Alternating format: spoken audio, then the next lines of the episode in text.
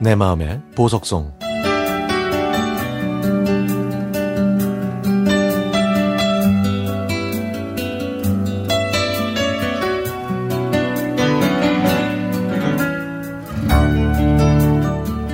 (1970년대) 중반. 저는 일곱 살이었고 사촌 동생 현주는 다섯 살이었습니다. 그때는 먹고 살기 힘든 시절이었지만 저희에게는 즐거운 추억이 많았던 시절이었죠.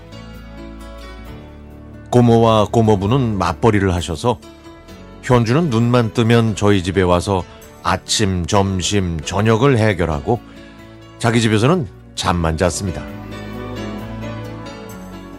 그저 그런 얼굴, 큰 머리의 저는 두 명의 오빠가 입었던 머스마 같은 옷들만 물려받았지만 현주는 늘 예쁜 치마를 입었습니다.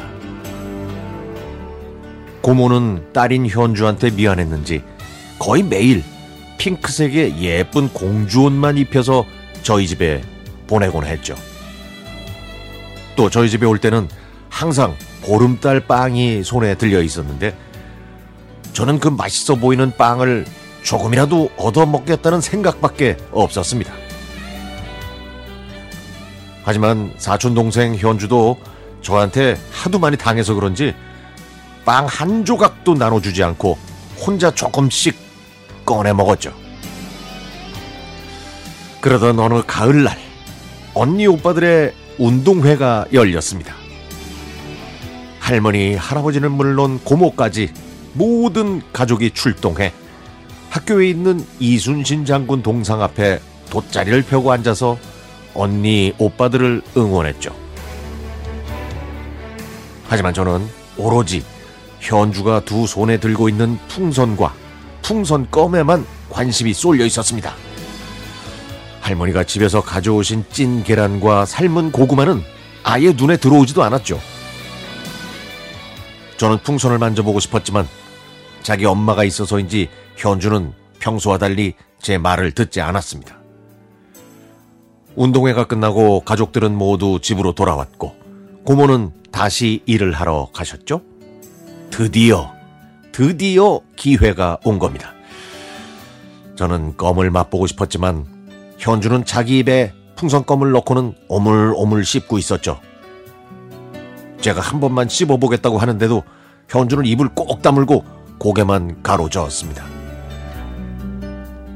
저 단물이 빠지기 전에 저는 어떻게든 결단을 내야 했죠. 손가락으로 아무리 입을 벌리려 해도 현주의 꼭 담은 입은 절대 열리지 않았습니다. 그러다가 갑자기 좋은 생각이 떠올랐죠. 저는 7년 동안 살아오면서 쌓아둔 모든 억울함과 울분의 분노를 오른쪽 손바닥에 모아서 현주의 뺨을 세게 때렸습니다. 그리고 1초 후 현주의 우렁찬 울음소리와 함께 입은 벌어졌고 저는 재빨리 현주 입에 있었던 껌을 꺼내 우물에 가서 대충 씻고 제 입속으로 쏙 넣었습니다. 아직 단물이 빠지지 않았던 껌은 정말 달콤하고 맛있었습니다. 그 다음은 어떻게 됐을까요? 뭐 대충 아시겠죠? 현주는 방바닥에 뒹굴면서 대성통곡을 했고 어느새 나타나신 할머니는 제 등짝을 시원하게 때리셨지만 그 할머니의 맥마저도 달게 느껴졌습니다.